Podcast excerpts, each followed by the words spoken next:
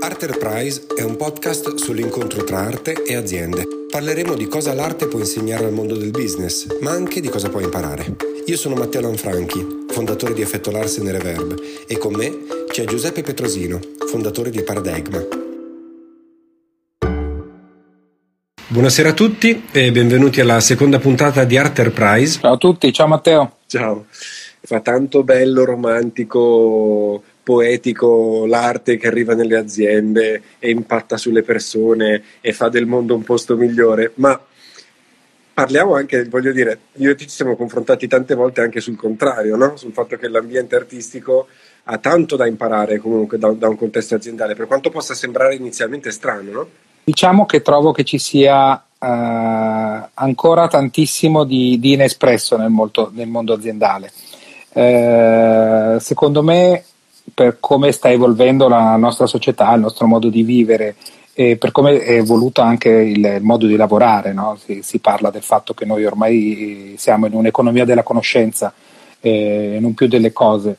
Ehm, le aziende sempre di più, secondo me, dov- hanno una, uh, un ruolo sociale molto importante nel senso che stanno, che stanno, diventando di fatto i luoghi in cui l'individuo eh, in qualche modo trova la propria strada, almeno una grossa parte della propria strada per, per, il proprio sviluppo individuale. Ci sono dei dati che fanno vedere come una volta la carriera era vista semplicemente come una crescita eh, verticale. Oggi la carriera, soprattutto nelle, per le persone più giovani, è vista come voglio imparare più cose possibili, voglio fare più ruoli diversi eh, perché voglio crescere come persona. Ci sono dati, eh, c'è un professore di Stanford eh, che ha misurato proprio con dati clinici alla mano quanto le patologie organizzative letteralmente ammazzano le persone. Un altro concetto importantissimo, secondo me, eh, questo vale un po' ovunque, ma ripeto, deve valere in maniera molto forte anche nelle aziende proprio per questo ruolo sociale che io sono convinto che, che hanno e che devono, di cui si devono prendere cura,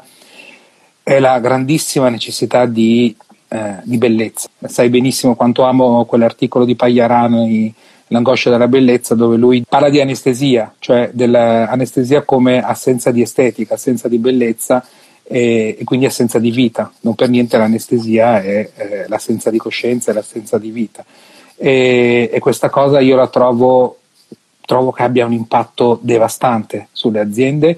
Non è solo Uh, come dire, interesse per lo sviluppo degli esseri umani, ma anche per la sostenibilità vera e propria delle aziende, per la loro capacità di produrre profitto. A noi è capitato di usare presentazioni di progetti artistici quando parlavamo della nostra attività nelle aziende e uno dei feedback più frequenti è stato ah, era tantissimo che non vedevo qualcosa di bello in azienda.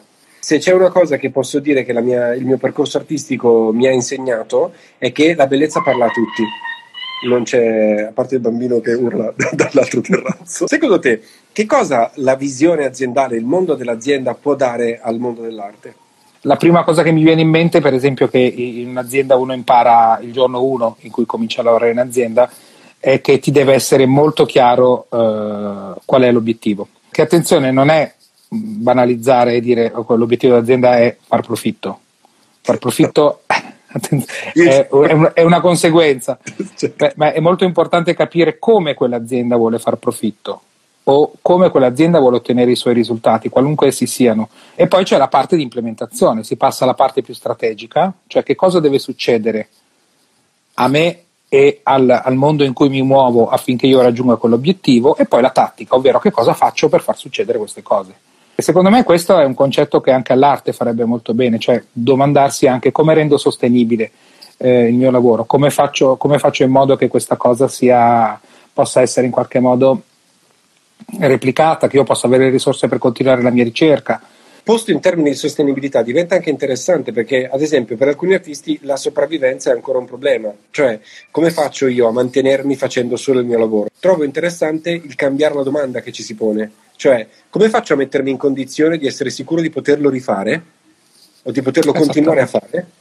E mi, inseri- mi, mi, trovo io stesso a inserirmi in un processo, in un percorso. Ed è una cosa che, ad esempio, noi come compagnia è successa. Una cosa che mi ha colpito di una delle nostre chiacchiere è quando tu dicevi che visto da fuori sembra che nel mondo dell'arte ci sia molta professionalità e poco professionismo, no?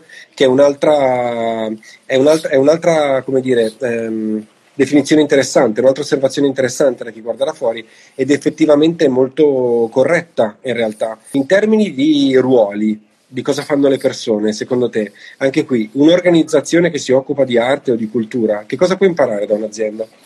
Non è detto che quando uno sappia fare bene un, un certo lavoro, una certa cosa, la sappia organizzare bene, ad esempio. Ah, assolutamente. Potrei fermarmi qua.